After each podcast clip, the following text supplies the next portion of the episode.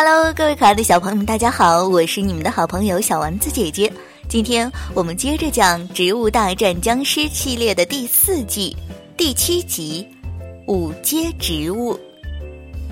最近植物镇的小植物们都在热烈讨论升级的事。疯狂大夫在不断研发新植物品种的同时，植物们本身也能通过碎片加培养液进行自我升级。最高等级的五阶植物将是战场上所向无敌的常胜将军。但是要升级为五阶是非常不容易的事情。豌豆射手和坚果一边晒着太阳，一边聊升级的事。听说商店里的培养液好多颜色呀，哪种更容易升级？你先别考虑颜色了，我们得先攒金币啊！培养液都好贵呀。就是啊，到哪儿去赚金币呢？还有碎片，哦。五阶离我是多么遥远呀！豌豆射手最后感慨着：“嘿，小家伙们，别泄气哟！大家努力去战场上获得荣誉，就能积攒到足够的金币的。”火焰花女王款款的走过，她去的方向就是植物镇的商店。哦，女王肯定有很多很多的金币呀！坚果一脸羡慕的目送着火焰花。于是这段时间，小植物们都很积极上战场。为了碎片，为了金币，大家要努力呀！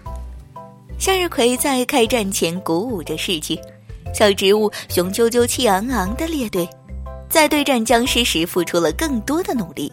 可是碎片和金币似乎永远都不够升级。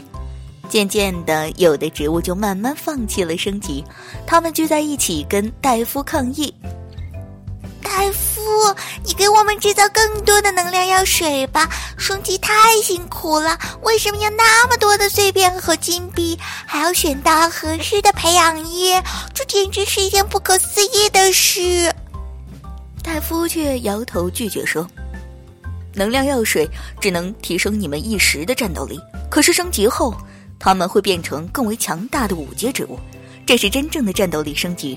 不论什么事，想要成功都不是容易的，哪有轻轻松松就变得强大？小植物听后沮丧的离开了。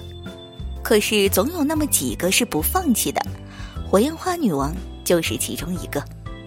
他原本就因为战斗力强大，拥有足够的金币，她可以试很多种培养液。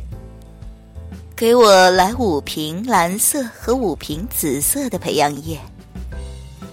火焰花取出一堆金币，在商店里买了两种培养液，再加上它的碎片，自己慢慢研究着五阶的升级方法。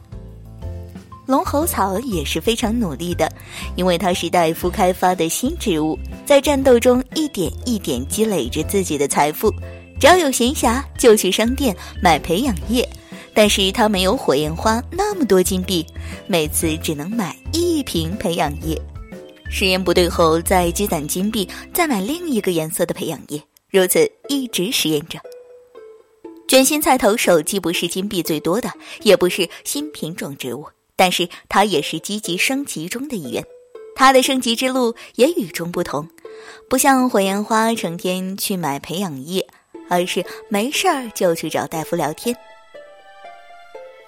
戴夫，你说我们的碎片加培养液如何调配才能达到升级的最佳状态？戴夫，听说白、绿、蓝、紫、橙这几种颜色的培养液跟我们本身的特性有关，每种植物对应的只有一种培养液吗？卷心菜投手孜孜不倦地问着各种问题，他试图在使用金币的时候，精准又高效率地实现自己的升级。戴夫也会跟着他一起研究五阶升级办法，对于他来说，这也是一个新的领域，因此有发现就跟卷心菜投手一起分析和分享。就这样，一个月过去了，植物镇上的小植物突然发现，他们的小伙伴中有三个赫然已经变得不一样。天哪！真的有五阶植物，第一个五阶植物诞生啦！大家奔走相告，出乎所有人的意料，第一个升级成功的是卷心菜投手。卷心菜！樱桃炸弹看着卷心菜五阶，羡慕的喊着。戴夫也欣慰的说：“嗯，卷心菜啊，用了最科学的方法。他没有贸然使用金币去买培养液实验，而是跟我一起讨论和研究，精准的掌握了培养液颜色、数量以及碎片的比例后，再进行升级，一下就成功完成了，非常棒。”随后，火焰花女王也成功升级为五阶。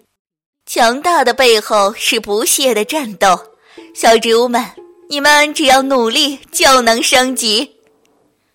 火焰花依旧是霸气的女王风范，她站在高处，绽放着红艳艳的花瓣。升级为五阶后，她的花瓣更大更绚丽，如火一样烧灼着大家的视线。女王真是太厉害了呀！玉米投手一向最崇拜火焰花女王，他暗下决心，自己也要努力升级，不能再偷懒放弃。最后升级成功的是龙喉草，它是新植物里唯一一个升级为五阶的。龙喉草还是那副天不怕地不怕的样子，它张着大嘴巴，嗷嗷的喊了一嗓子：“嘿，新植物们，别怂，加油干呐！”三个植物成为了五阶植物，也成为了植物镇的标杆。小植物们开始努力战斗，努力积累碎片和金币。商店里不时就能看到植物去购买培养液。不久的未来，植物镇上会出现更多的五阶植物，僵尸和植物的对战也更加精彩和热烈。